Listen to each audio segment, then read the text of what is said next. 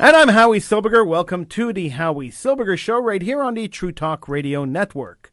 You could join us in the conversation. The number to call is one eight seven seven, six six nine, one two nine two. That's one eight seven seven, six six nine, one two nine two. That's the number to call to get in on the conversation here on the Howie Silberger Show on the True Talk Radio Network. I want to tell you that there has been a f- quite a few changes on True Talk Radio lately, and I wanted to fill you in on them. Uh, we've added a couple of shows. We added Passion with Doctor Lori Batito and John Pohl. They air every single night. Uh, well, it's a new show on Tuesday, but we repeat it every single night at eleven p.m. So if you missed it on Tuesday, you can catch it every single night at eleven p.m. right here on true talk radio dot com or on the True Talk Radio app. Tell your friends about the True Talk Radio app, True Talk Radio Network app. And it can be downloaded from any of the app stores, True Talk Radio Network app.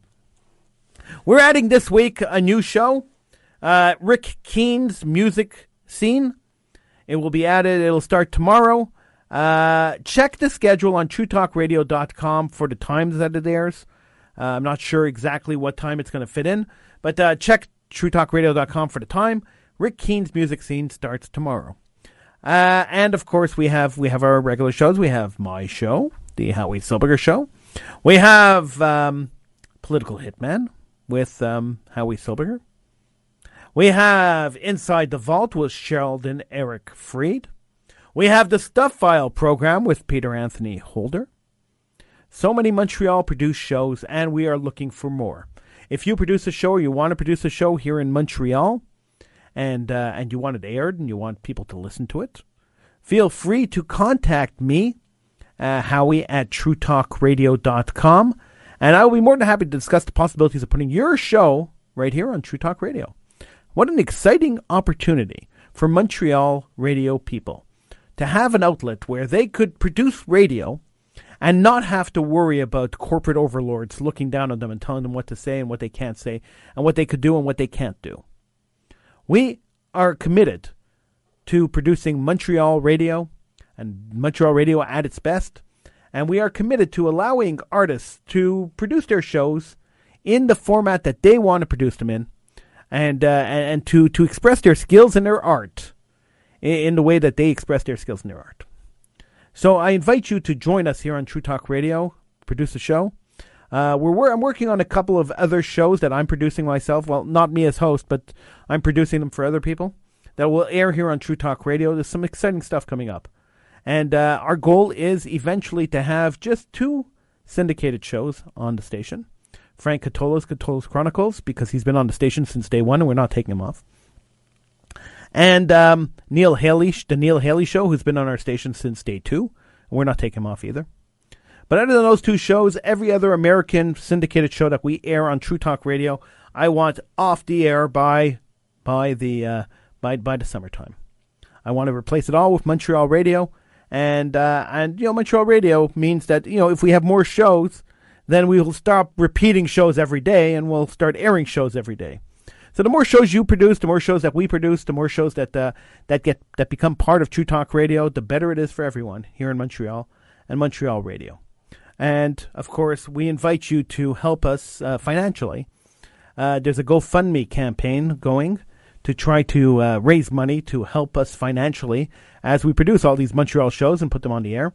Uh, you can go to go fund me dot com uh, and search for uh, Fund Independent Radio in Montreal, and it is us. And uh, you can help us uh, financially, and that would be much appreciated. I'm Howie Silberger. It's the Howie Silberger Show right here on the True Talk Radio Network. You could call in one eight seven seven, six six nine, one two nine two is the number to call. Uh, recently, uh, since the skirmish between Gaza, skirmish, I mean, since the Gazans tried to commit genocide against the Jews in the Middle East, and that uh, the uh, Jews in the Middle East fought back, uh, Jews apparently in this world are not allowed fighting back. That's that's uh, that that's a cardinal sin apparently to fight back when you're being attacked. So, um, so, so Jews, well, Israelis that fought back were condemned by the world, and not only were they condemned by the world, they've been condemned by the New York Post and the New York Times and uh, and the Washington Times because newspapers can't stand the fact that Jews are strong and Jews are fighting back, and Jews have suffered the consequences around the world. So we've seen Jews in New York, in Montreal, in Toronto, um, in Spain, in, in Greece, being beaten up on the streets. A scene that has not been seen since uh, since the early nineteen thirties in Germany. It is a scary situation, a scary, scary scenario when you think that uh, people walking down the street are hiding their Jewishness for fear of being attacked. I thought we lived in a free world. I thought we lived in a, in, in, in a free society. Apparently not. Well, apparently not if you're Jewish. And, and that's a, it's a big problem for me. I have I have a huge problem with that. And so um and so we, we get on the air, and I, I talk about this on the air, and people call me a fascist for saying what I say on the air, and I don't really care. Uh, I've been advocating for years that Jewish children should be taught martial arts in school. This should be a compulsory course in every high school and every elementary school across the world, every Jewish high school and elementary school across the world. Jews should be taught self-defense. Not because we want to be offensive and want to go attack people, because when we get attacked, we should be able to defend ourselves. I read uh, recently there was a uh, posting online. Actually, Barbara Kay uh, shared this posting. It wasn't about her, it was about somebody else. But she shared this posting of a person who said that they were at a Montreal rally, a Montreal pro-Israel rally. And after the rally, they were walking back to their car, and they were attacked by a bunch of thugs who wanted to beat them up because they were Jewish. I mean, there's no other reason to beat up Jews in the streets of Montreal uh, unless it's because they're Jewish. You're not beating up Jews in Montreal because something happening in Israel. You're not beating up Jews in Montreal because something happening in Gaza. You're not beating up Jews in Montreal because something happening around the world, somewhere around the world. You're beating up Jews in Montreal because they're Jews living in Montreal. And you hate Jews. There's no other reason to beat up Jews in the street of any city. So, they went to beat up these Jews, and these Jews had no idea how to fight back. And they ended up running away. But that's not really a great strategy when you're dealing with uh, with, with thugs and bullies. Running away from a bully doesn't stop the bully from beating you up. It just encourages him to come back and do it again because he sees you're weak. Jews have to be strong. And Jews have to show their strength. And the only way Jews could show their strength is knowing how to defend themselves, knowing how to fight, and knowing how to fight back. Failure to do that, uh, and, and you know, the the Jewish community has failed to do this. I'll tell you a story, a, a short story, before I get to Sheldon. Sheldon's standing by. Before we go to Sheldon, I'm going to tell you a little short story because I think it's an important story, and it's it happened thirty years ago, and it's still relevant today. So thirty years ago, uh, I, uh, I I had the same feelings I have today about Jews defending themselves. This was a feeling that I've had forever. It's not the first time. It's not my first rodeo of Jews being beaten up in the street. I've seen this before, unfortunately. So uh, about thirty years ago, uh, there were Jewish old ladies who were being beaten up and robbed. They were being mugged in the Snowden-Côte-des-Neiges area of Montreal as they were walking home from the grocery store. Uh, they were getting their arms broken, their legs broken, and uh, it, it was really a, it was a scary situation. And uh, one of my friends came to me. He called me. I was running an organization called Save All Jews Everywhere at the time, uh, an organization I founded uh, in, in the early nineties to fight for the rights of Jewish people, to fight for the defense of Jewish people. The um, I get a call, and, uh, and and people are asking me to do something about this because I'm running this organization, and they expected us, an organization called Save All Jews Everywhere, they expected us to save all Jews everywhere. I mean, that's what we had pledged to do. And we were based in Montreal, so why would we not be saving Jews in Montreal? It was a great question. So uh, I looked around and I found the guy. His name was uh, Nathan. Uh, I, I won't give you his last name, but uh, his name was Nathan. And Nathan and I decided that he was going to start an organization called the Jewish Security Force. Now, what was the goal of the Jewish Security Force? It was not to go out and attack Jew haters. That wasn't our goal. The goal of the Jewish Security Force was to be a walk-safe program for old people in the Snowden area. So that if an old lady wanted to go to the supermarket, they were all afraid to leave their homes at the time because a whole bunch of them had been beaten up and mugged. So if they wanted to uh, leave their home to go shopping, or they wanted to leave their home to go to the bank, or had a doctor's appointment, we would supply a bodyguard to go with them and to just walk with them to make sure that they got there safely.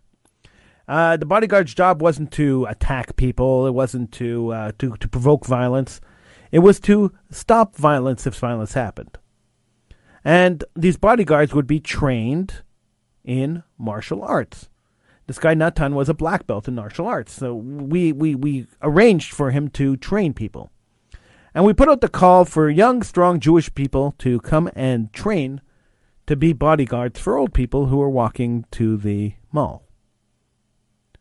Well, we got three thousand volunteers. three thousand volunteers. And Nathan started training them. And the Suburban got wind of the uh, of the, of the project. We we weren't really into advertising it. The less we advertised it, the better it was, because we knew how the Jewish community works. And uh, the Suburban got a wind of it, and they ran an article, and they included Nathan's picture in the article and a whole description of what we were planning on doing. And the fact that we had sponsors, we had people who sponsored communication equipment, we had people who sponsored shirts, so we would be visible and uh, very visible in the public, so that people would see that we that who we were and that we were there. And I got a call. And I got a call from Yechiel Glustein, who at the time, the late Yechiel Glustein, uh, of blessed memory, he called me up and he says to me, he was the executive director of B'nai B'rith, and Robert Libman was the assistant executive director of B'nai B'rith at the time. Or maybe he was just replacing him. Uh, it was it was kind of a, a, the transition period when Robert Libman was taking over B'nai B'rith. And they called me into a meeting in their office. So I went into the office and I said, hi, what can I do for you? And uh, they looked at me and they said, we want to talk to you about the Jewish Security Force. This was just after the Suburban article came out. I looked at them and I said to them, hey, listen, I, uh, I'm not involved in the Jewish Security Force. Yeah, okay, I was involved in, you know, he came to me and they wanted to, they wanted me to be involved in it. I didn't want to be involved in it. I gave them strategical advice on how to set it up. But in reality, it had nothing to do with me. Nathan was running it and had nothing really to do with me. And they said, yeah, yeah, yeah, Howie, we know how you work. And we know that you're in charge of it. And so we're telling you we don't want you to do this. I looked at them. I was dumbfounded. I looked at them. I said, you don't want me to do what? You don't want me to protect little old Jewish ladies who are being beaten up by thugs in the street? I mean, isn't that our job, that we protect each other, that we that, that we make sure that we're, we're all safe? No, we don't want you to doing this. And if you continue to do this, then the organized Jewish community is not going to look very favorably upon your organization. I said, okay. I didn't really care. And I left the room. I walked out. Now, I didn't. I forgot to mention, I'm sorry, I forgot to mention, it's a very important point, that Michael Krelenstein, who was the director of Canadian Jewish Congress, was also sitting there in the meeting. And um, and Michael Krelenstein and uh, Canadian Jewish Congress and B'nai B'rith didn't get along at the time. So this little project of the Jewish Security Force actually caused Jewish unity, where B'nai B'rith and Canadian Jewish Congress came together to unify against against an organization that wanted to go out and protect Jews. So, I told them, okay, whatever, thank you very much, and I left. Two days later, I get a call from a detective sergeant in the Montreal Police Force. The detective sergeant says to me, could you and Nathan come down and see us? We'd like to speak to you. Come to our uh, come to our station. Station twenty-five was on the corner of Saint Matthew and uh, and Saint Catherine downtown. Okay? Nathan and I got into the metro. We went downtown. We went to the police station. We sat for two hours with the cops. As the cops told us that what we were doing wasn't illegal. There was nothing illegal about what we were doing. But they would be watching us very closely. And if we stepped one inch out of line, one centimeter out of line, actually, he said, uh, they would be up our, excuse the expression, up our asses quicker than we could uh, bend over. That's what the man told me. We left the meeting kind of wondering how the police got our contact information, how the police, you know, acted. It was it wasn't it wasn't a mystery to me that uh, that I got a call from the police just a day or two days after I had a meeting with B'nai B'rith and Canadian Jewish Congress where I told them to buzz off. So it, it wasn't it wasn't it wasn't shocking to me that I got a call from the cops. So We we had a, we had a meeting, me and Nathan, and uh, we decided that we were going to continue with the project because the project was too important to stop uh, because Canadian Jewish Congress and B'nai B'rith didn't like it. Way too important. And we continued. few days later, Nathan calls me up. And he says to me, listen, he says, my father just got a call from the R C M P. He is a uh, immigrant from Russia. And they told him that if he continues to, if I continue doing what I'm doing with the Jewish Security Force, they're going to deport the whole family back to Russia. He says, so I have to quit. I have to, I have to quit. He says, I can't take the risk. And I was thinking, could you imagine? These were, this is our organized Jewish community. And this is what they did to a couple of young guys who were trying to help the community. And so I bring up the story not because I want to dig up twenty-five-year and thirty-year-old thirty-year-old beasts I have with Federation. That's not why I bring up the story. I bring up the story because um, Jews are being beaten in the street. And it's the Jewish community's job to protect them. And lip service doesn't do it. When we want to protect the Jewish community, what we have to do is we have to teach the Jewish community how to protect themselves. And the only way that we could teach the Jewish community how to protect themselves is to teach them self-defense, to teach children self-defense so that when they become adults, they know how to defend themselves. It's the only way to stay alive, at least in my opinion. I'm Howie Silberger. You can give me a call, one eight seven seven, six six nine, one two nine two. This is the Howie Silberger Show on the True Talk Radio Network. Joining me now is my friend and yours and my colleague and uh, and, and the birthday boy last week, Mister Sheldon Eric Fried.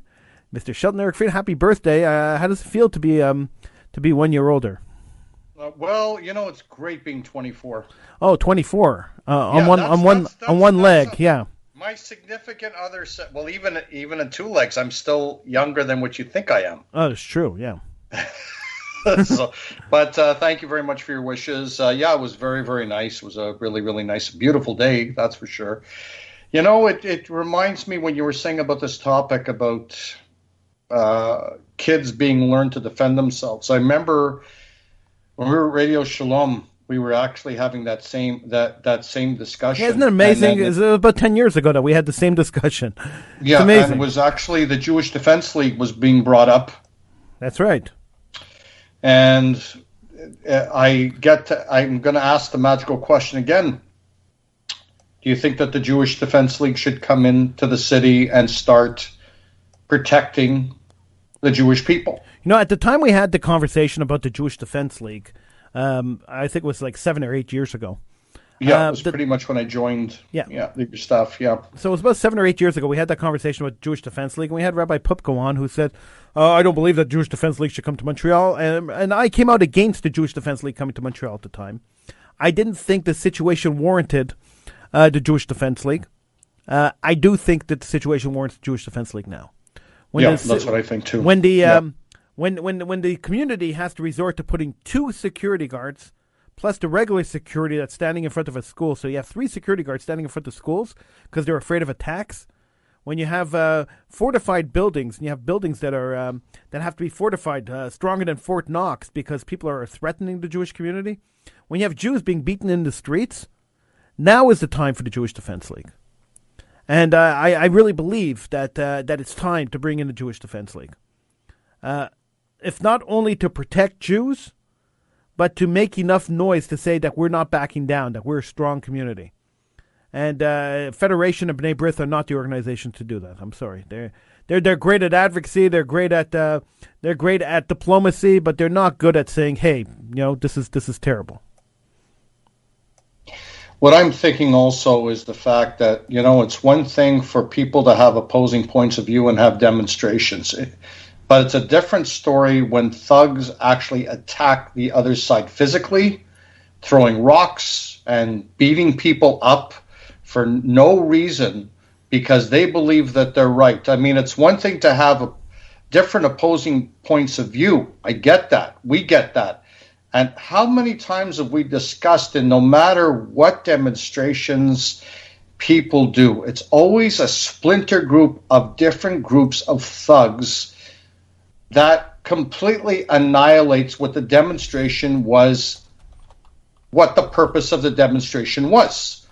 Now, you know, it's it's one thing, you don't like this, you don't like that, but if you don't hurt them, if you don't hurt them, if you leave well enough alone, That's, you know, that's one thing. When you actually physically, physically go up to a person saying, I don't like you because you're this. I don't like you because you're that. I don't like you because of the color of your skin. I don't like you because you're wearing wearing a Jewish star.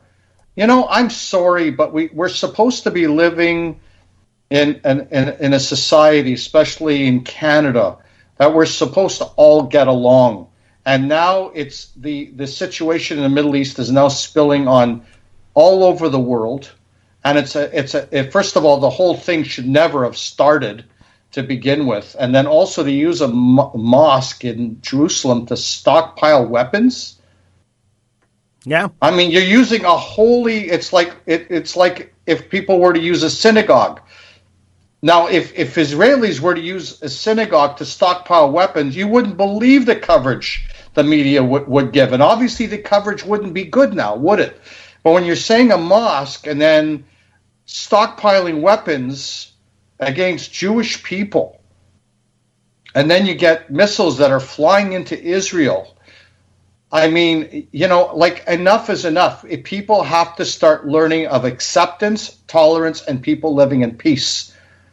And, and, and you know, I'm surprised in a country that's supposed to be progressive like Canada, and countries like Canada, United States, and other and other developed countries, that people have to stoop so low because a person is not what, what they want them to be, and to commit utter violence and ridiculous crimes against people, their families, the, the loss of life, the bloodshed. This has to stop, and it has to stop now. They're innocent people, and we have to put an end to this. And how we... How we're going to do it, it's like you said, I, the Jewish people have to learn to defend themselves. We have to have the Jewish Defense League in McGill, and I thought I would never, never, never, never say I'm say shocked that. to hear this from you, Sheldon. Like, no, absolutely I, I, shocked.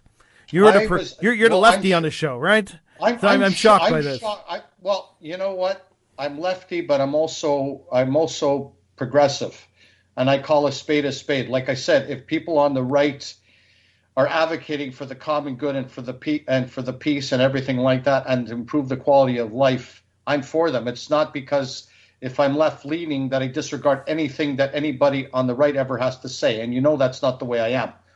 And the thing is, I thought I would never say this, Howie, but we have to. We have no choice, because, like you said, if B'nai B'rith and and other and and and other. Uh, Uh, parts of the Jewish community is not going to protect us. We need somebody that will. Okay, that will so they're going to argue, us. Sheldon, that they're protecting us by putting security at all buildings and by uh, telling Jews stay out of the streets as much as possible, hide your Jewishness. I mean, they're saying they're protecting us like that, but that's not the kind of protection I'm talking about. No, look, it used to be years ago people were proud to wear their mezuzah, the Star of David. Now there's many, many people I know Uh, that won't even wear a mezuzah. They will not wear the Star of David. They're scared. They're scared to bits. They're yeah. absolutely, they're petrified. And this is Canada. This is in our own backyard. This is not, this is not so in a... Who wants to live in a society where you're scared to show your identity? But then again, we live in Quebec where they legislated that you can't wear religious symbols in, in public in public spaces, right? Well, this so, is a totalitarian government because they're against they're against any religious symbols. They're against... But what, message is that, our... but what message is that sending to the haters? So here you have a government telling you that you can't wear a, a hijab, you can't wear a yarmulke, you can't wear a turban, and then uh, and then suddenly, yo, Jews are being beaten up in the street because of something happening seven thousand miles away. Now, now, I'm I'm wondering, is there a correlation there? Do you think that, that, that somehow it might be it might be related that the government has sent the signal saying that you know we really don't care if you're beating up Jews. We don't care if you're beating up Muslims. We don't care if you're beating up uh, Sikhs because they don't fit. They're the others. This really has not changed that much in terms of how much the Jews are hate are hated here in Quebec and in Montreal, and uh, it's it's really it's it's a very scary thing because we're supposedly living in it. You know, everybody was saying that Quebec and Montreal are two very inclusive places. They're not. Uh, And they're not. They're far from it. There's other places in Canada that are way more inclusive. And Montreal and Quebec is not one of them. It's a uh, Montreal is a very hatred city, despite it being cosmopolitan. Uh, and there's two strikes against both the English-speaking people and the Jew and and the and people that are on the Jewish faith, and that's the problem. This is Montreal. This is Montreal, folks. So I just want you to know that no, do not tr- do not turn off your radios oh, wait, or television Sheldon, is, sets. Is Toronto this any better? Is, is Toronto any better? No. Toronto is different. I mean, it's they don't better. have to worry about language, but any look, any major city, you're going to have a problem. I'm I'm, I'm not going to say Montreal is the only city that's going to have a problem. The unfortunate thing is Montreal in this province has two strikes versus one strike of most other cities, because the other cities don't have legislation whereby you cannot wear religious symbols. They do not have legislation forcing French or another language down our throats. While this province does. But the other cities, yes, they do have their problem. There is a lot of hatred. Jewish people that are being hated. Blacks are being hated. Puerto Ricans are being hated. I have to remind you, Sheldon, that uh, that in the last, uh, let's say, thirty or forty years, all the haters came from either Toronto or from uh, from Winnipeg and from Halifax. Remember, the Winnipeg and Halifax had two of the Holocaust deniers that were teaching in high schools? Yeah, and um, yeah. And Toronto had the National Front, which was the uh, white supremacist group that was mm-hmm. run out of Toronto. Ernest Zundel lived in Toronto, remember? That's right, yeah. Yeah. So uh, hatred's not not uh, exclusive to Montreal. No, no. But again, Montreal has a second strike of hatred, or actually a third strike of hatred, because number the second one being language and the third being religious symbols. So yeah, but that's all of Quebec. Strikes. That's not only Montreal, it's all of Quebec. Yeah. Yeah, but exactly. That's what I'm saying. But Montreal, unfortunately, is in Quebec, yeah. and that's and that and that's and that's a very bad situation that Montreal now has to have three strikes because it's in the province of Quebec that does not want anybody to wear religious symbols, that does not want people to freely be able to express English and or receive English language services. So that, like I said, there's three strikes in Quebec and in Montreal. One eight seven seven six six nine one two nine two is the number to get involved in the conversation. The number to call in, one eight seven seven six six nine one two nine two. Um, so Sheldon, uh, you, so so you're calling for the Jewish Defense League to move to Montreal. This is what I'm hearing from you, and yes. uh, I, I agree with you. I think I think it's time for the Jewish Defense League to come to Montreal, and maybe next week we'll get um, Mayor Weinstein on the show. We'll we'll ask him about that. Um, now. Um, The, the question, though, I have is, if they did come to Montreal, what kind of kickback do you think they'd be from the uh, from the organized Jewish community? Well, the Jewish Defense League was never afraid of anybody. So I, I didn't say they would be afraid. And, I'm just asking, what yeah. kind of kickback do you think there'd be? I don't think well, they'd be will, afraid. There will be, be there, there will be some pushback from the Jewish community. There's no doubt about it, because they did not want to have the Jewish Defense League in on the, on you know on the first place. If you also think that the elderly people that were walking around were not safe, and this was going back, what did you say, about twenty-five, thirty years ago? Yeah. You know, it was, and and uh, and then uh, your friend not being able to do that for the fear of deportation. This is another thing, too, what you're telling me also. I thought Canada was supposed to be a very democratic country. This sounds like totalitarianism at its finest. To get the R C M P involved, this is not... This is not a terrorist organization. It's an orga- organization to protect the Jewish community. This is not an organization that's going to throw bombs or have suicide bombers or use kids as shields and then claim that the other side is, you know, uh, go to the United Nations and say how ridiculous the other side is because they're bombing our children. This is a this is a defense league, and this is an organization that's strictly there to protect the rights of the Jewish community, to be able to walk on our streets, to wear our symbols, and to be proud to be Jewish people. That's uh, so that's why, I mean, I know years ago, and, and like you you like you said, I never thought I would hear myself saying, we we will need the Jewish Defense League in Montreal. I never thought in a million years I would ever say that.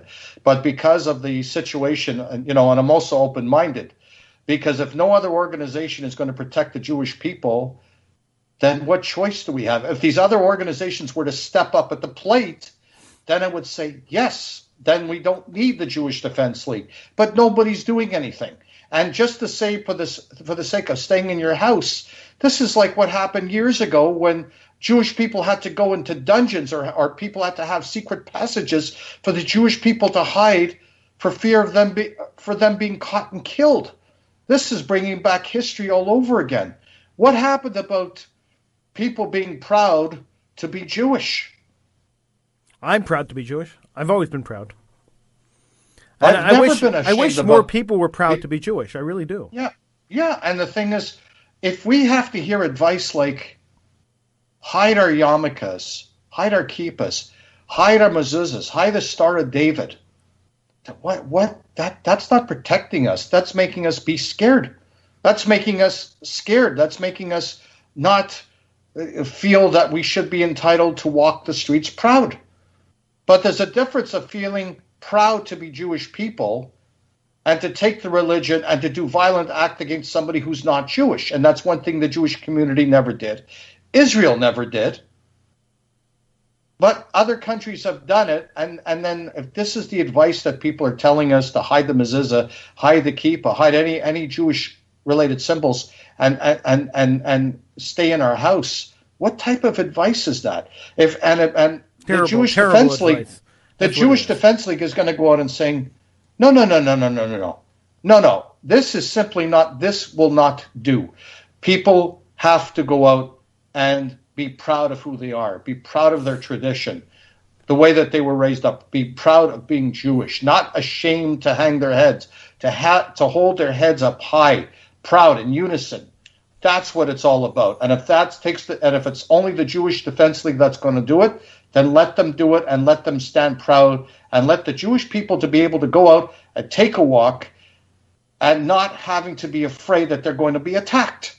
Ladies and gentlemen, it took almost ten years, but I finally converted Sheldon to being a right-winger. It's amazing. Uh, it's not the, you know what? It's not even being a right-winger, Howie, or left-winger. No, it's whatever. Just being a pragmatist. That's really, that's it's, really what it's it is. Just, yeah, it's, it's just pragmatism. Being, It's just yeah. being the way it is, and that's Realistic. that's one thing I am. Yeah. I'll, you know, I mean, if it's something that's going to protect the Jewish community, protect our health and well-being of ourselves and our family, you know, I, I, I, I'm common sense, and I call a spade a spade. That's the way. That's the way I operate. You know that. Sheldon, uh, have you ever been afraid to be Jewish in Montreal? Have you ever been afraid to show your Jewishness? I've never been afraid to show my Jewishness. You, I mean, you worked in, commer- I, I, you worked I in mean, commercial radio for uh, for what, forty years? And um, and the question is, though, uh, in commercial radio, I, I had a couple of run-ins with some uh, hosts of commercial radio, because I wear a yarmulke. You don't wear a yarmulke, but I wear a yarmulke. So I had a couple of run-ins with some hosts and some people working in commercial radio. Did you ever experience any problems because you were Jewish? No, except there was one listener that kept calling uh, a bunch of us, um, and they, they finally arrested him after so many years. Oh, I remember that guy. And uh, yeah. he would just... Uh, go on, and he uh, and no matter what, whether or not he was uh, the, on the air, which would, he would be deleted anyway or dumped, um, or just completely dismissed by callers. But there would be a person randomly calling, threatening to come down. I remember, I remember that.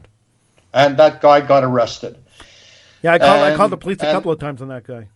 And yeah. I've never had any incidents whereby from my staff, from the staff that I worked with, uh, commercial radio, that. Uh, said anything bad about me being Jewish, so or knocked me down for being Jewish or made fun of me for being Jewish. And and you got to remember too, Melanie King, who used to work at C J D, was a very proud Jewish person. Yeah. And the thing was, if if, so, so if Tommy, she ever, so was Tommy Schirmacher. Yeah, and Tommy and sure. So like when those two are around, I can assure you there wouldn't be a word said.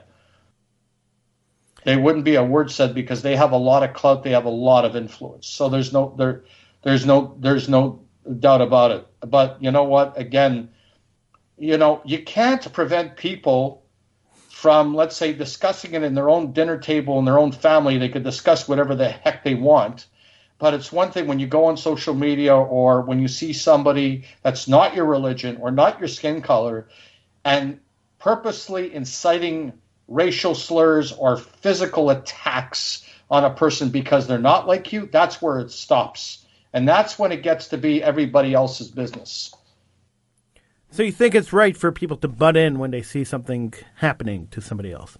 Well, of course, it's always the case that people have to have to do what they have to do the right thing. They can't just stand and be silent. They cannot just stand around and say, well, I'm going to stay in my house because I'm scared to be a Jew. You can't do that. Well, many you people are doing that you, now. Yeah, there, there are so many do people doing that. And you know what? P- kids going to students going to Concordia, Sheldon. Students going to Concordia for the last at least two decades have hidden every sign of their Judaism.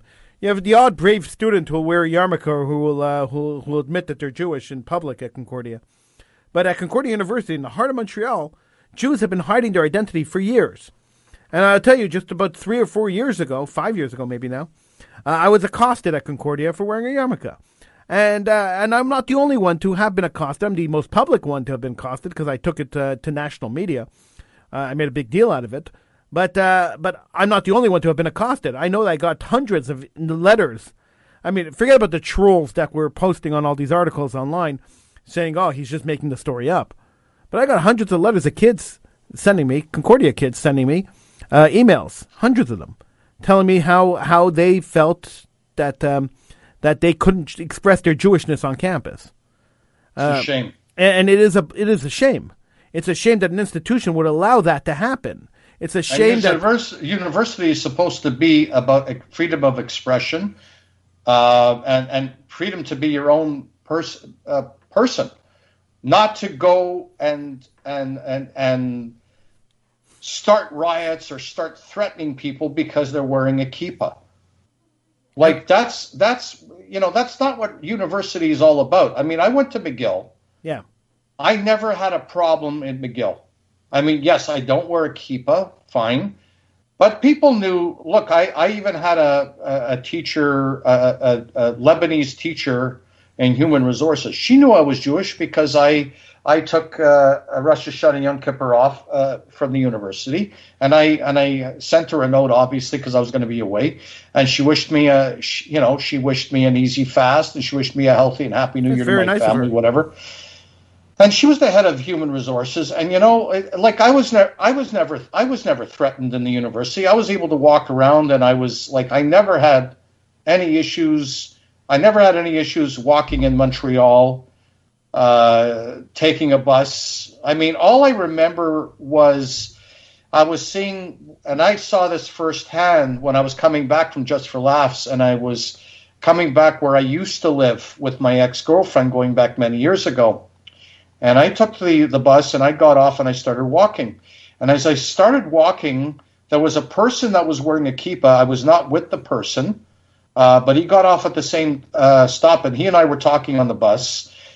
And he was wearing a kippah, a very proud Jewish uh, Jewish person. He was wearing the mezuzah, the Star David, uh, the, the kippah, very, very proud. The bus drops me off. I start walking home, and I, I say goodbye to him, and, you know, I wished him all the best. I started walking home, and he walked he walked further down on, on Côte Sainte-Catherine, another block or two. And as I, w- I was turning my head, and I was almost away, I was almost, like, out of sight with him, I heard screaming, cars honking, death to you, you Jewish person. Hmm. And I wanted to come back, and by the time I came back, the car was gone.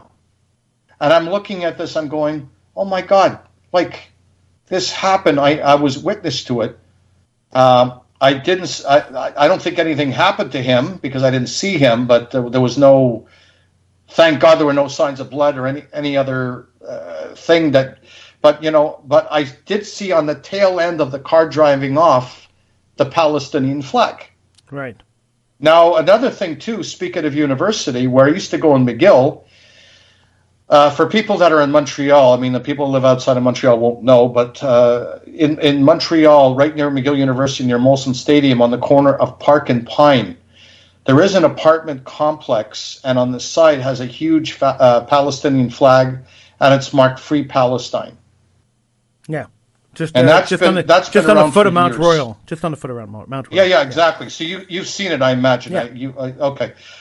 Uh, there has never been any rallies that I've seen in front of it because I used to go by there all the time going to university. There's never been any scene. There's always was that symbol. And I would be frightened because then I was also wondering, what would that mean if people that were walking wearing kippahs? Wearing, and, and I'm not saying for them not to walk wearing kippahs. That's not what I'm saying. What would happen to them, though, if they were to walk by and people that were living in that building would see that? That's a good question. And and, that, and you know, when I, when I when I when I pause, when I ponder that question, when I ask myself that question, Howie, I shouldn't even have to ask that question in my own city. Isn't that amazing? Yeah, you're and, right. And, and that's what scares me, and that's what makes me very, very frightened. And that's why, that's why I always said that now, like years ago, seven years ago, when I was on True Talk Radio first with you, I would have never thought in a million years when you had Mister Weinstein on, Mayor Weinstein, I would have never thought in a million years to ever think of having the Jewish Defense League.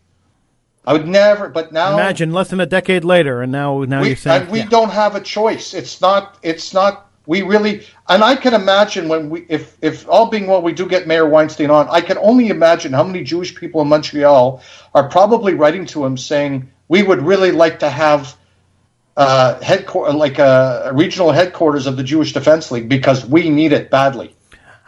I got a uh, message on Facebook from Paul saying, "Good evening, guys. How are things? I'm Catholic and I wear a cross on a chain around my neck. Everyone should feel free to wear whatever religious symbols they uh, they wish, wherever they are." Paul, I That's agree with you. Right. You're one hundred percent right. Uh, yeah. If we if we if we pretend to live in a free and democratic society, then we should be able to uh, express our religious beliefs freely and democratically. This should not be. Uh, it should not be an issue. This not, should, we should live in freedom. Freedom of religion is guaranteed in our Canadian and Quebec Charter of Rights, and and this should be a guarantee. It should be a given. It shouldn't be a. Um, it shouldn't be a a, a a favor given to us. It shouldn't be a a privilege. It's a right, and there's a difference between a right and a privilege. Mm-hmm. And so, freedom of religion is a right, and we should be have the right to express ourselves religiously. But when you have institutions like Concordia, and I'm picking on Concordia for uh, for various reasons, uh, I could pick on um, I could pick on Rutgers University too, because Rutgers has the same problem. Ryerson in uh, in in Ontario, uh, Toronto, yeah, the yeah. Jewish the Jewish Student Union at Ryerson, Hillel, the Jewish Student Union at Ryerson, uh, cannot have any events outside of their office for the fear of being attacked or being shouted down or being uh, or being shut down. Good, so heavens. for the last. For the last six, seven years, Ryerson has only had has only had Jewish activities in, in the office of the local Hillel, which is which is outrageous, if you ask me. A university, a center of higher learning. A, I wonder if McGill it's, it's, has it's, it's activities outrageous. outside.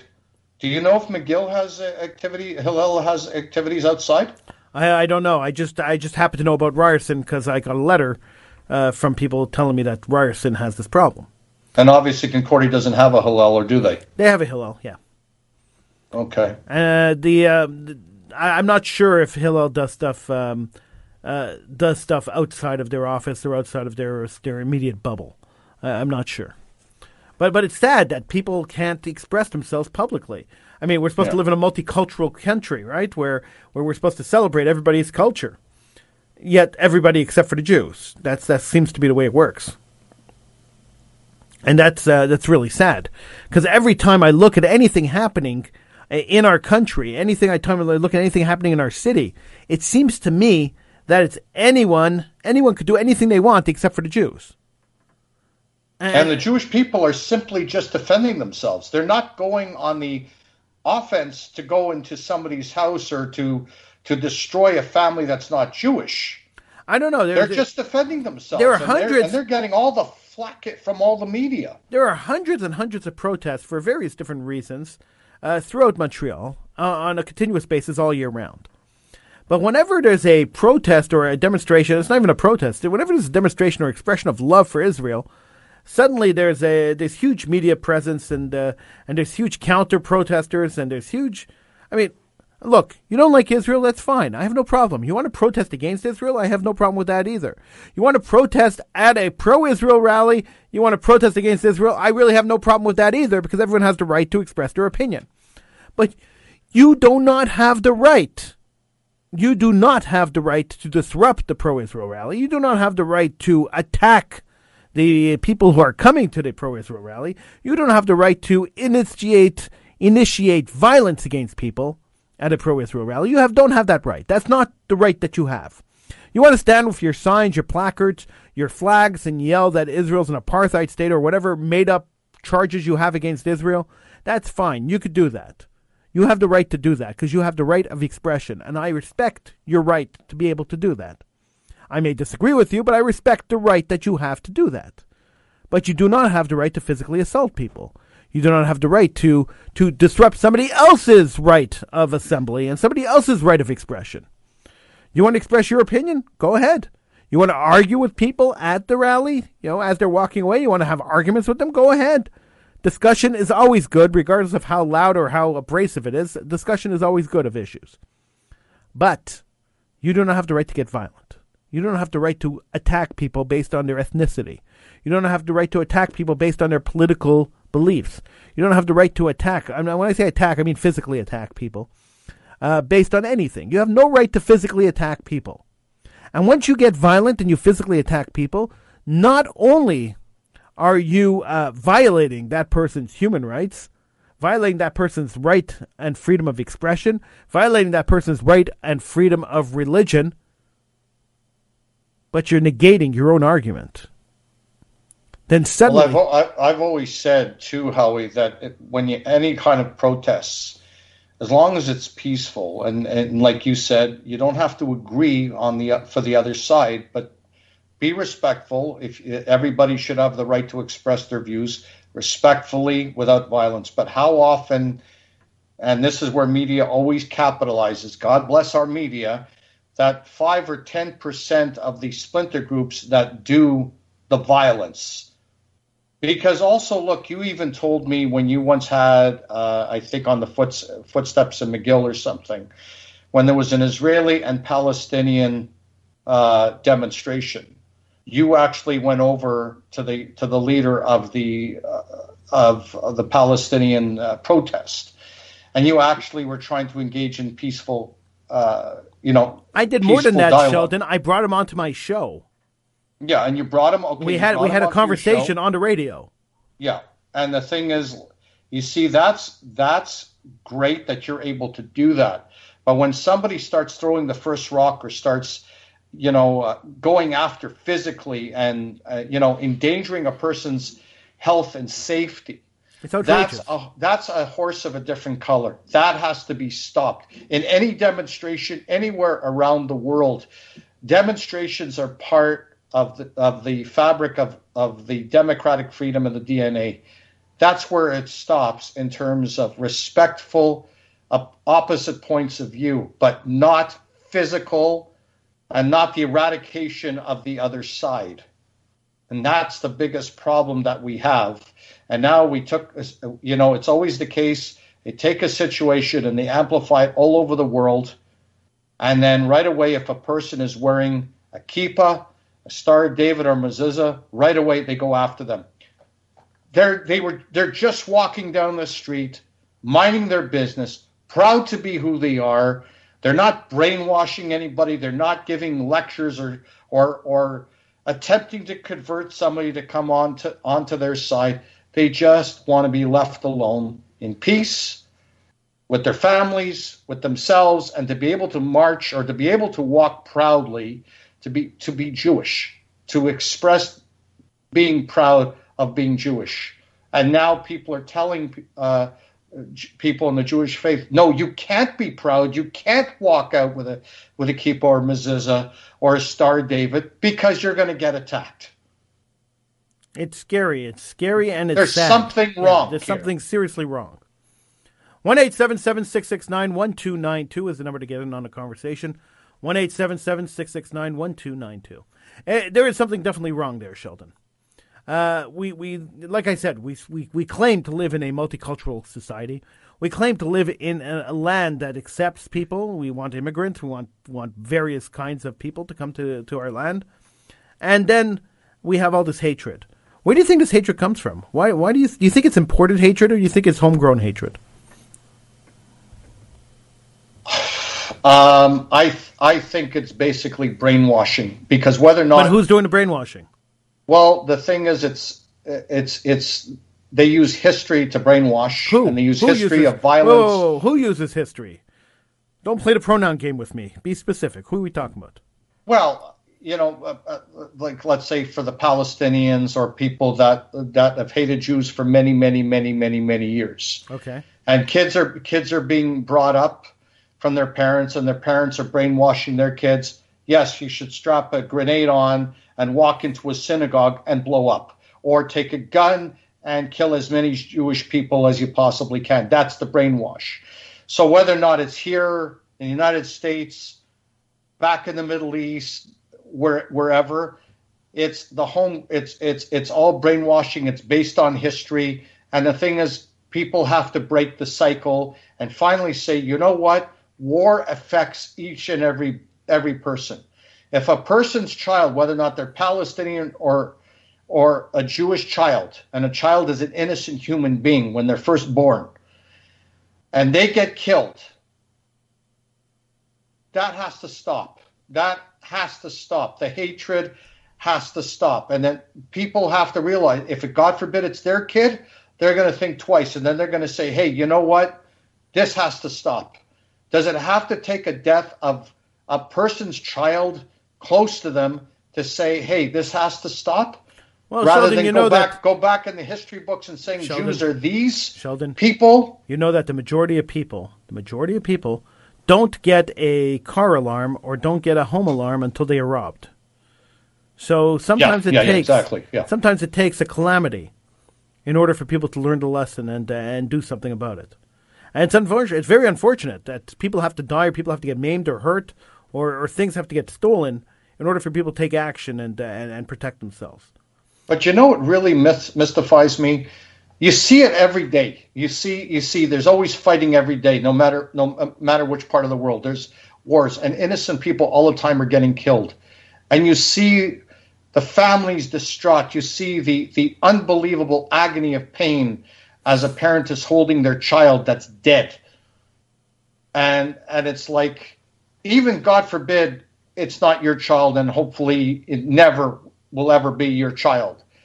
But nevertheless, you see this all the time in the media. And you, and you know, this could very easily be your child. Don't you want this to stop as a parent? Don't even think about a religion. Think about yourself as a parent, a sibling. A human being. You, a human being. It's a human life is what I'm talking about. It is a human life. And life is fragile on the get-go. It's a, you have one shot in life. After your life is ended, that's it. You don't keep coming back. You don't keep getting resurrected. You don't keep coming back. You're dead, you're dead. And you could get people that are fifteen, twenty, five years old that could be killed. When is this going to stop? People have to start saying, you know what? They see it all the time. And it's obviously when, when people are saying, oh, it's not going to happen to me, whatever. It could be somebody close to them. It's just, it's it's a human being. Just picture a parent holding their child. Imagine if it was your child, holding the child in your hand, not even a year old, a, a practical fetus just being born. And you have to hold a dead child, a dead fetus in your hand. Just think about that. Does it really pay to hate another religion? Does it really pay to hate somebody who's not like you? Really? I, I never thought it did. I never thought it paid. I uh, I'm one of the guys who always said we have to we have to call it what it really is. Like, you know, we've we've lived under this fallacy for years that the uh, the war between the Israelis and the Arabs is a land war. And this has been a fallacy. It's been a propaganda tool that's been used for years to describe the war between Israel and the Arabs, or Arabs and Israel, or whichever way you want to look at it. The truth of the matter is that it is not a land war at all. It's a religious war. That's the truth of the matter. There is no land war going on there. Nobody cares about the land. Well, the Israelis care about the land, but the Arabs don't care about the land. It's not about the land. It's about the Jews being on the land. And once we realize that, and once we recognize the fact that it's not about, you know, does Israel give up another five feet of Gaza, of uh, of of the Golan Heights? Does Israel give up another five feet of Judea or Samaria? Uh, does give Israel give up the you know the West Bank or Jerusalem? It doesn't. Uh, once we realize that, that's not what it's about. And once we start recognizing that it's more about religion and the and the Muslims not wanting the Jews in Muslim land and what they consider Muslim land, and the Jews saying, "Hey, we're the indigenous people of this land. We have the right to be here." Uh, once we realize that it's not a land war, it's a religious war, because what gives the Jews the right to be there is their religion. The Torah gives the Jews the right to be there. So if the Jews' claim to the land is religious, and the Muslim claim to the land is religious, then we're not talking about a land war anymore. Now we're talking about a religious war. Uh-huh. And religious uh-huh. wars are a lot harder to deal with than land wars.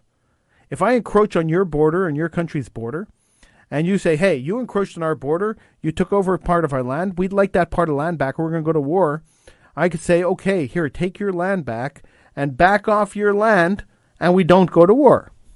If this was a land war between the Israelis and the Palestinians, um, this war would have been over fifty years ago. There have been at least seventy agreements, land agreements, land offers, or, or, or other kind of negotiations for land uh, since the founding of the State of Israel. And each time, each time, the Arabs have backed off because every single one of these negotiations was that a Jewish state has to exist there. It had nothing to do with the land. If it had to do with the land in two thousand, when uh, when when the Palestinians, when when Yasser Arafat was offered uh, ninety-eight percent of all the land that they claimed to be Palestine, plus Jerusalem as their capital, and walked away when Israel said, "But the only thing we want in exchange is for you to recognize whatever's left of Israel as the uh, as the Jewish homeland." And he walked away. He never answered. Uh, that proves right there that this is not a land war. Mm-hmm. If this was a land war, when Israel moved out of Gaza in two thousand five and took every man, woman, child, every body, every uh, every animal, every every every scrap of, of human existence that Jews ever existed there out of Gaza, then the Gazans and the Palestinians who, who took over Gaza could have used Gaza to create their state of Palestine, at least a provisional state, and shown that they can live in peace and try to negotiate for some more land. This is something they could have done, but instead they started launching missiles and created a terror state and started launching missiles out of there to destroy the rest of Israel. Mm-hmm. If this was a land war, then uh, then then we wouldn't hear we wouldn't hear the chanting of uh, of Palestine will be free from sea to sea, because that's the entire state of Israel. We wouldn't see pendants that say Palestine on that are the exact map of Israel. This does not prove that the, you know th- this does not this does not uh, give any indication that there's any room for negotiation for a Jewish state there. And the reason they can't have a Jewish state there is because the Quran tells them quite clearly that any land that was run by a Islamic caliphate is Islamic land forever, and any Any uh, any government that runs that land after conquering Islam, any government that runs that land is an infidel and must be destroyed. Which is why when ISIS first came around, and remember they were uh, they wanted to create an Islamic caliphate right across the Middle East, mm-hmm. and Spain. Why Spain?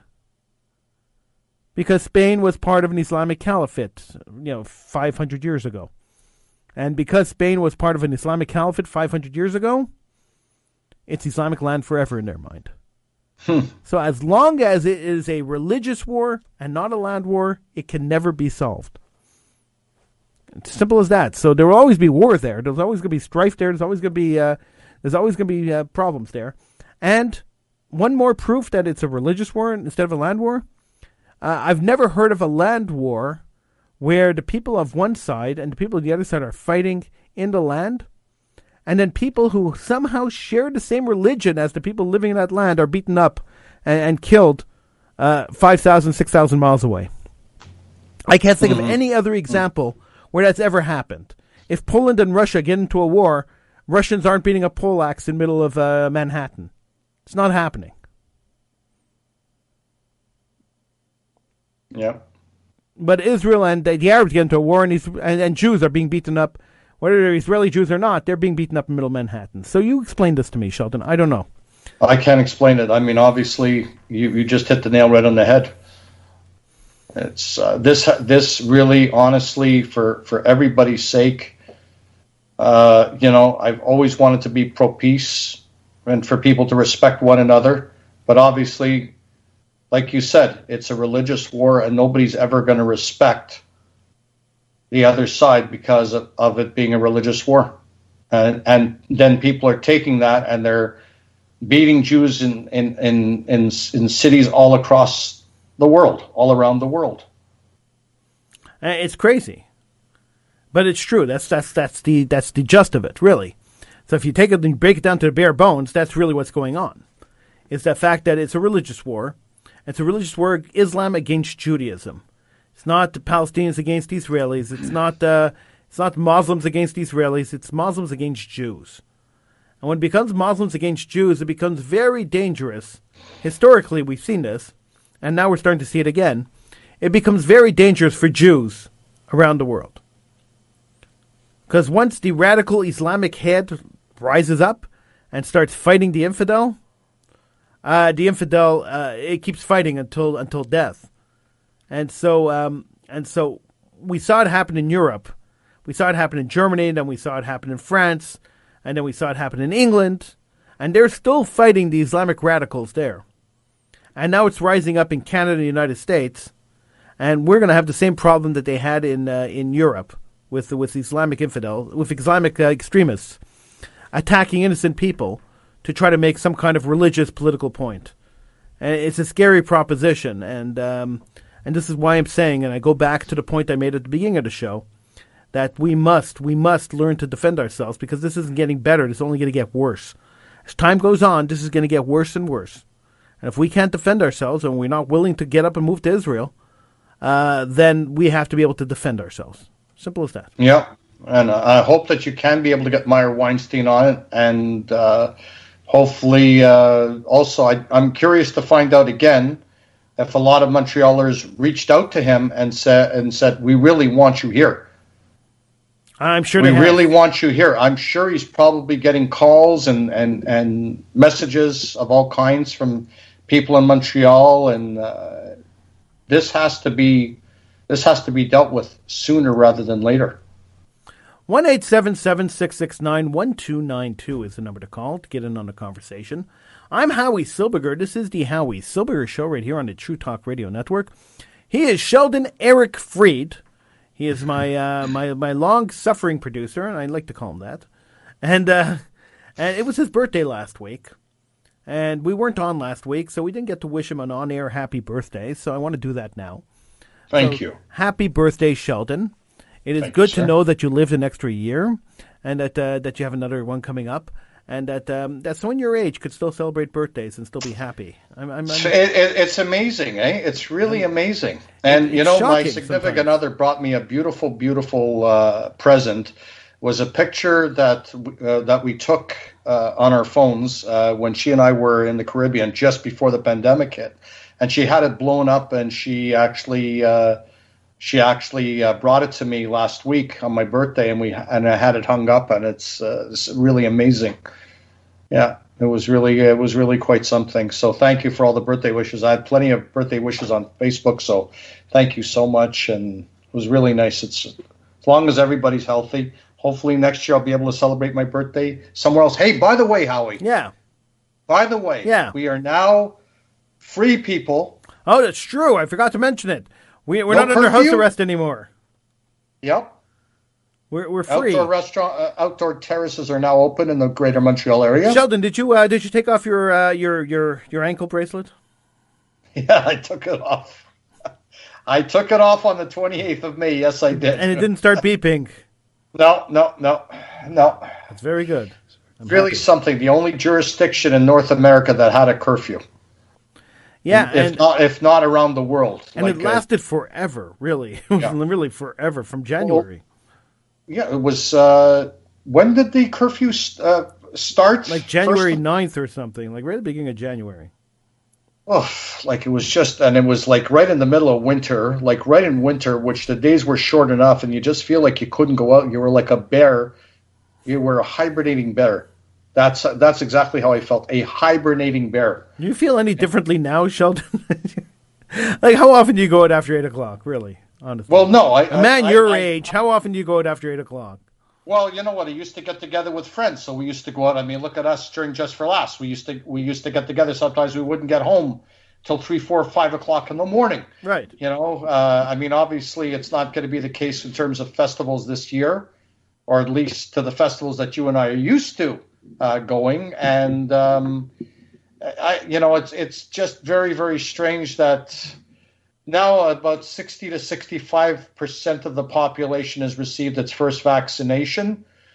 Um, I'm hoping that more and more people get their, their, their vaccine and the second vaccine, and hopefully, and you know what, it's amazing. The last couple of days I've been taking walks in, cause I'm between two parks, nestled between two parks. Yeah. And it's amazing of even since the curfew broke, and even though a lot of the parents that have young, young kids, they're not going to go out late anyway, but it's just amazing when you start seeing the people in a much happier mood.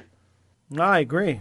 And you and you see that the kids are playing and they're they're happy and they're giggling, and the, the parents are the parents are close uh, close to the kids, and they're giving them a hug and everything, and they're walking hand in hand with the kids. And have you found yourself happier since the curfew went bye bye on Friday? I mean, it's only a couple of days, but do you feel happier?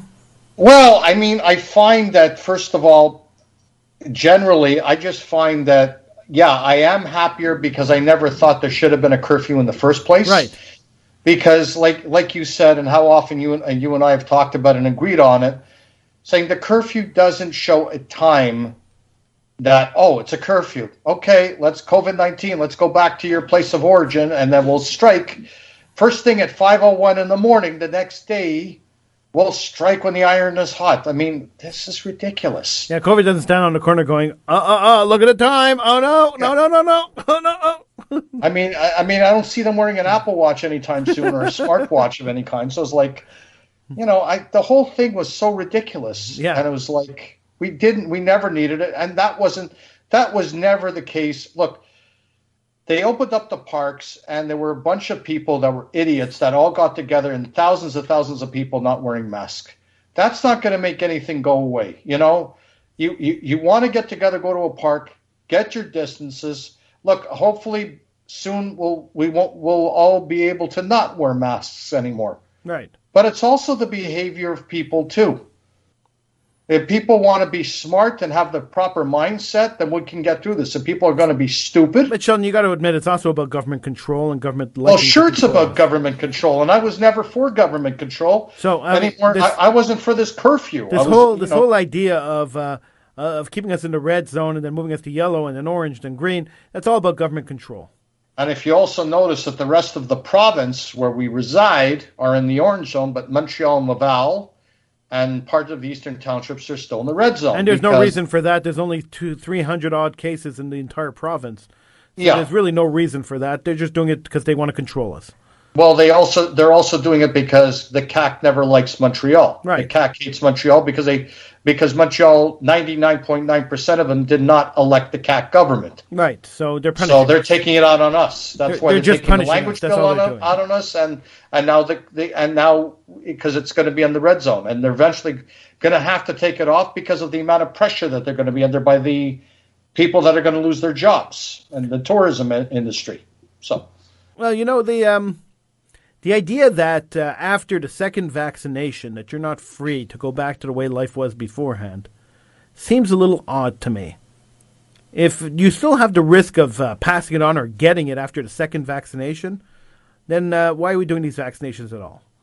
So, I mean, it's one or the other. You can't have it both ways. So the mm-hmm. government has to be able to let go a little bit of the power that we gave them, because we gave up our civil liberties and gave them our, the right to, uh, to, to control us.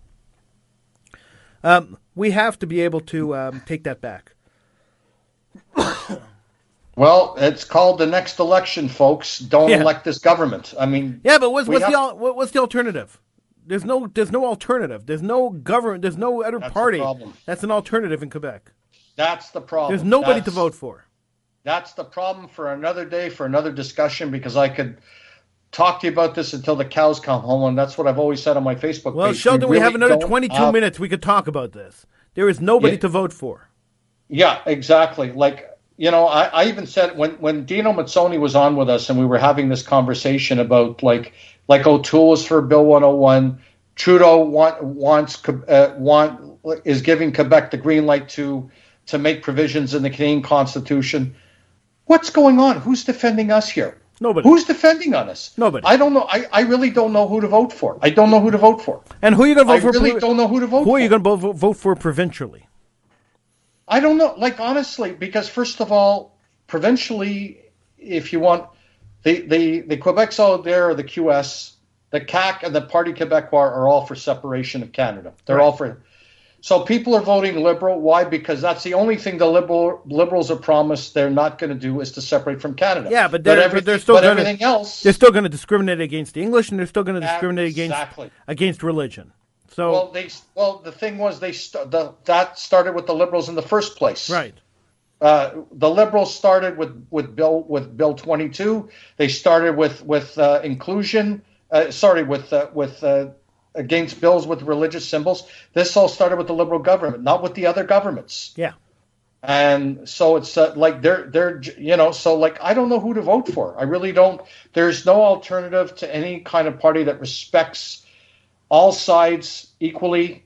And there's not, nobody has the courage, not federal, provincial, or civic politician in the city, province, or country that has, pardon the expression, the balls to stand up for us.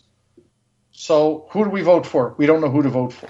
I don't know. I'm I'm, I'm at a loss on this because uh, I I look at the uh, the the options, Sheldon, and to me there it are no stinks. options. There the, yeah. there are no options. I have no one to vote for.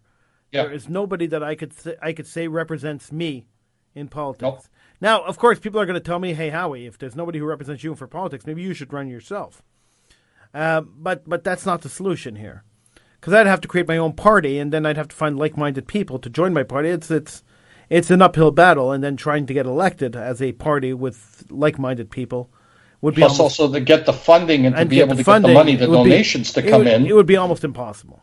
And also, you're putting your whole life, your whole private life, on display. That's another story. Yeah. And as as we've talked about, Dino, you and, and myself, that now, instead of people having respect for you, and let's say they may not agree with your viewpoints that you have, they start attacking you. They start attacking your family. They start attacking everything personal is a personal assassination. Everything's on the table. Yeah.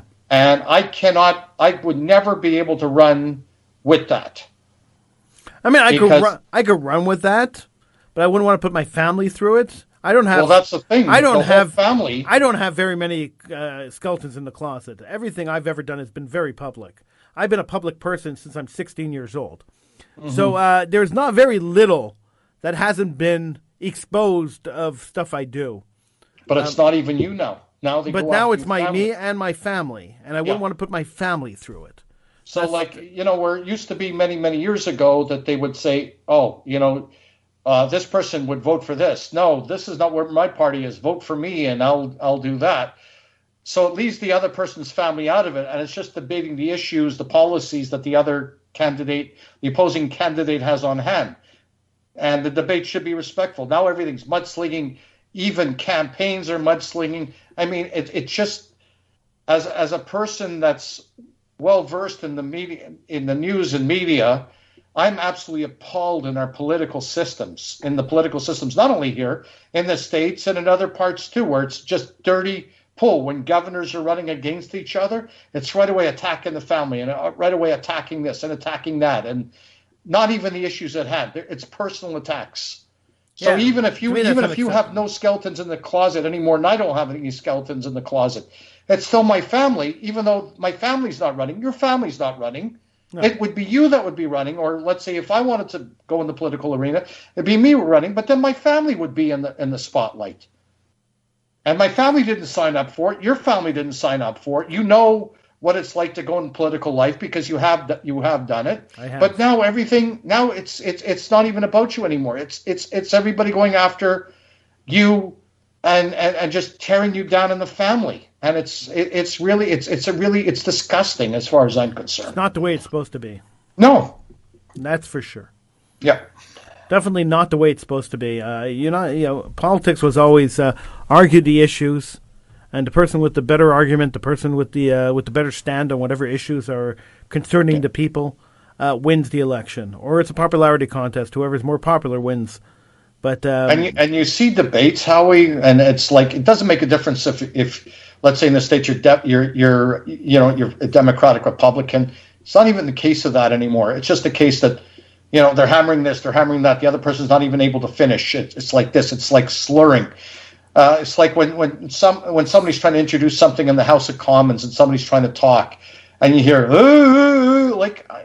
I mean, uh, this is people that are that we're paying for in our taxpayer dollars, Is this how we're, is this supposed to represent our country? And, and and is this the best we could do to elect these politicians? And you know what? If this is the cream of the thing, if this is the cream of the crop, we're in big trouble. You know, there's a uh, you're not kidding. You're you know, not there, kidding. There's there's a liberal guy named Amos. He's a um, he's a uh, liberal member of parliament. And about two months ago, he was photographed in the private liberal, in the oh. private parliamentary, the private parliamentary camera system. They were having an in-camera meeting that wasn't public, and he was photographed uh, naked in the picture, right? And uh, just this past week, he was uh, he was caught urinating while uh, while in a meeting with his camera on. So I mean, this is the kind of people that are being elected to parliament. Yeah, uh, you know, he keeps saying, "Oh, it was a mistake. It was a mistake." Okay, first time it's a mistake. You walked in. He finished jogging. He didn't realize the camera was on. He changed in front of the camera. That could be a mistake. Probably wasn't, but okay, give the guy the benefit of the doubt. Maybe it was a mistake. The second time, yeah, that's not a mistake no. anymore.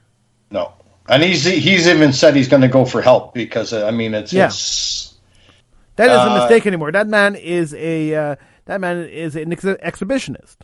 And yeah. so, um, and so, this is what's being elected, Sheldon. It's not the cream of the crop being elected. No. And and that's the problem we have is that uh, that that we don't have the cream of the crop in politics anymore because the people who are the cream of the crop won't run for politics because yeah. they don't want their lives ripped apart by the media yeah. and the, by the uh, the opposition. Old guard is basically what people used to be as classy people going back years ago and running in the political spectrum. Like you said, they, they, they don't want to do it anymore. They they you know they don't want to be, you know they don't want to have their family in on the on the whole whole situation, and it's you know it's like if people are going to that kind of depravity, and now of course with social media and like you said the camera, the situation with the camera when this when this person the, this liberal uh, person you know went naked or whatever the case is. I mean, let's let's face it. Also, you know that there is a camera. And you know you're going to change. Well, either turn the damn camera off or change in another area where the camera is not on. I mean, I don't have to say this I could, on I could, a logical thing that you and I both know, especially that I could bet everybody's you, under public scrutiny all the time. I, I could bet you that the uh, that the that the member of parliament that is exposing himself on camera uh, does not live in a one-room bachelor apartment. Oh, yeah, exactly. Thank you. So if he lived in a one-room bachelor apartment, then maybe, you know, there was nowhere else for him to go to change, and yeah. and then he should have just made sure the camera was off. I mean, I live in a studio apartment, okay? okay. So, yeah. you know, I, I, I only put my camera on when I'm ready to go on. Other than that, my camera is shut all the time. My camera's not even connected. Right. So if I come out of the shower, come out of the towel, nobody's going to see me except for myself. Makes sense. So, you, so not that you know, anybody would like, want to like see you, you, Sheldon. Like you said, like you said, the person, smart Alec, the person that's the liberal, the, you know, the liberal or or in politics, doesn't have a studio apartment, doesn't have an apartment, and even if he does have an apartment, he probably has a very big apartment, multiple or, rooms. Yeah, exactly. So you know what? You know that the camera's on and you know social media. And the thing is, see, and here's another thing with speaking of politicians, our wonderful mayor. God bless her.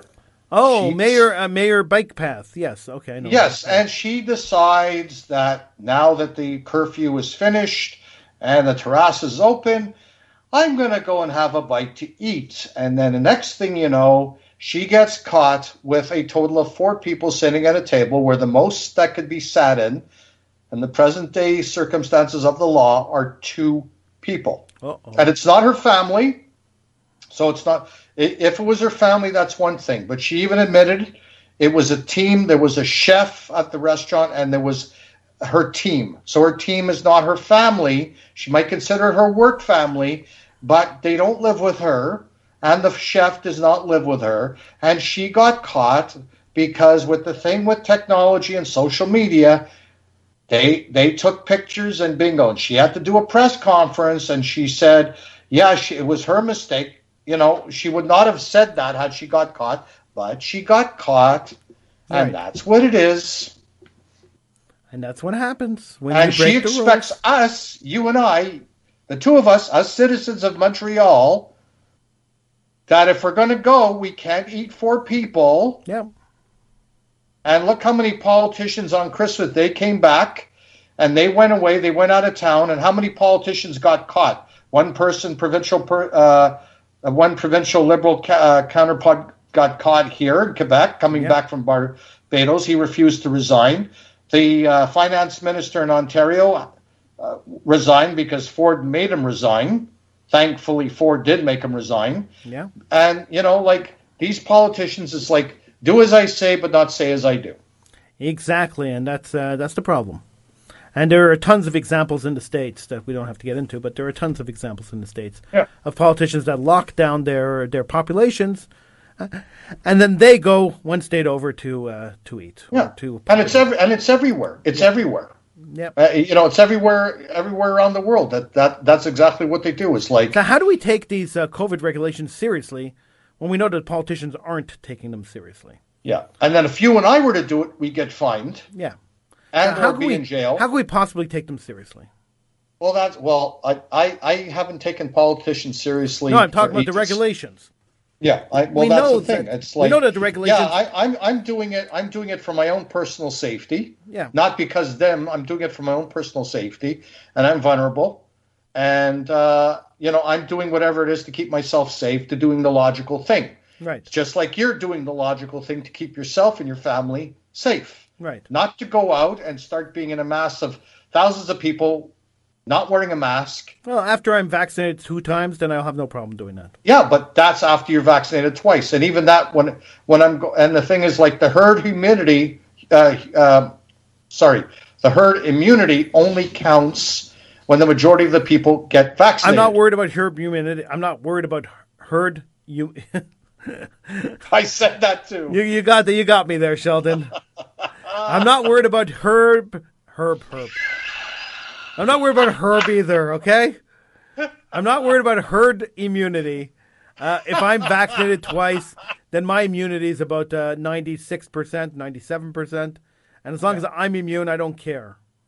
Uh, but I mean, I got my second vaccine, and uh, but you know, here's another thing. What's going to happen too? Like uh, we were discussing this off air. Um, that now here provincially, I don't know about the other parts of Canada or, or state or around the world.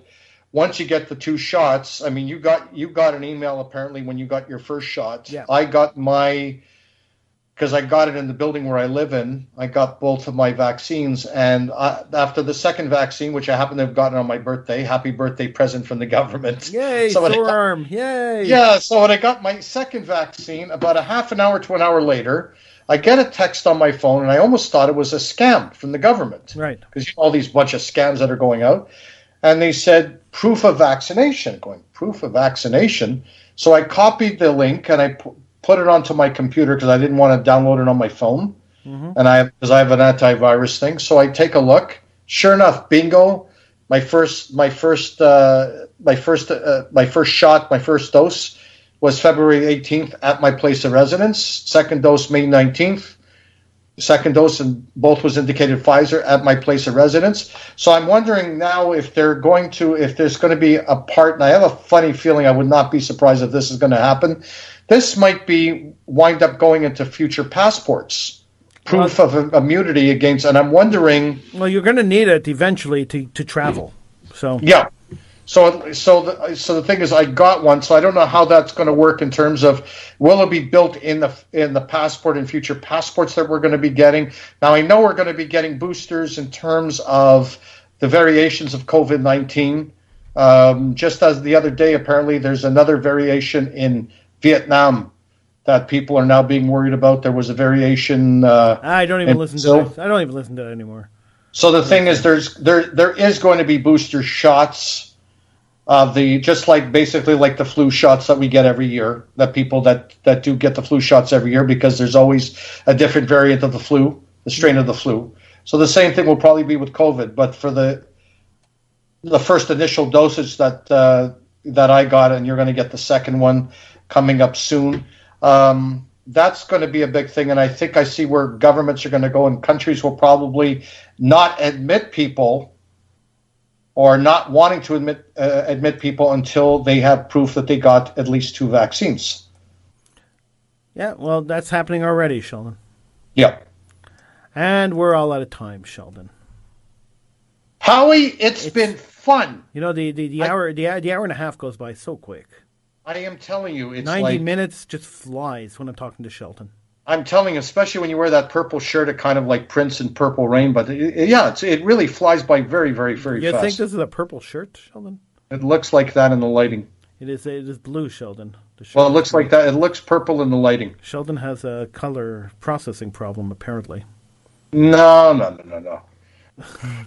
I mean, I see your I see your beard being gray, so it's not. Oh, uh, okay. You know. As long as my beard is gray, then then then. Yeah, yeah, exactly. Yeah. All the leaves are brown and the sky's br- uh, gray. You know. Exactly. California dreaming. Yeah. Yeah.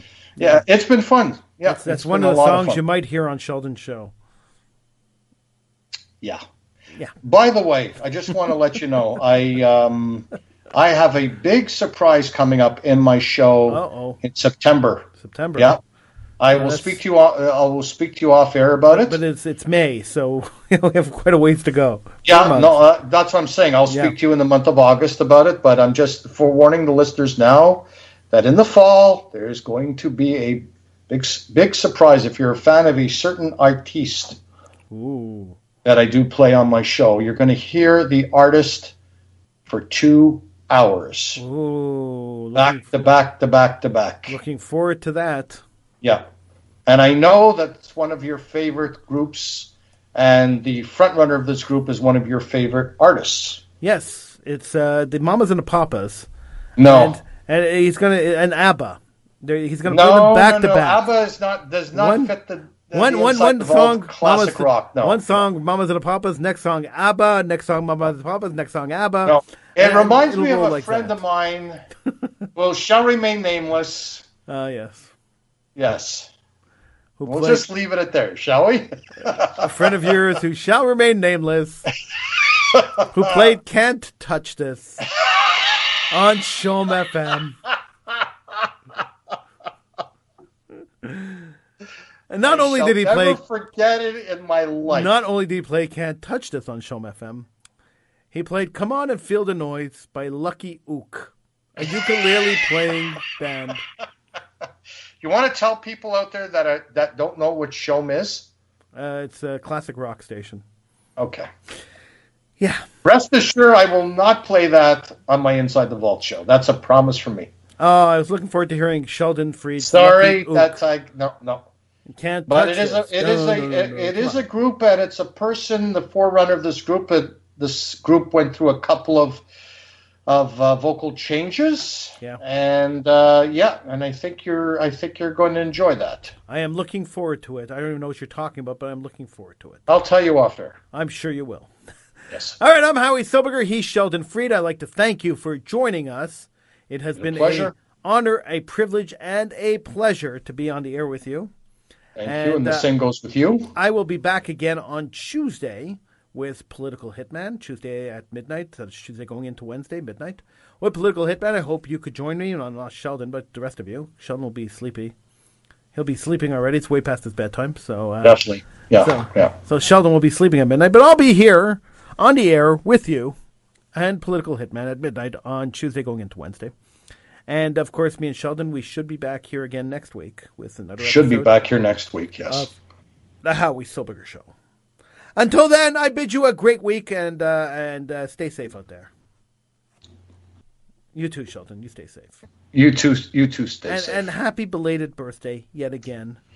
Sheldon Thank- turned ninety-seven, and uh, you know we had to keep repeating it throughout the show. What did you try to say to me again? We have to repeat it throughout the show because because you know his memory isn't what it used to be. So um so so we repeat it. We keep repeating it. Sheldon, happy birthday. I know it was last Thank week. You. I just Thank want to wish you, so you much, a happy, Howie, Nathaniel happy birthday. Silberger, I really appreciate it. All right. Well, we'll see you again next time.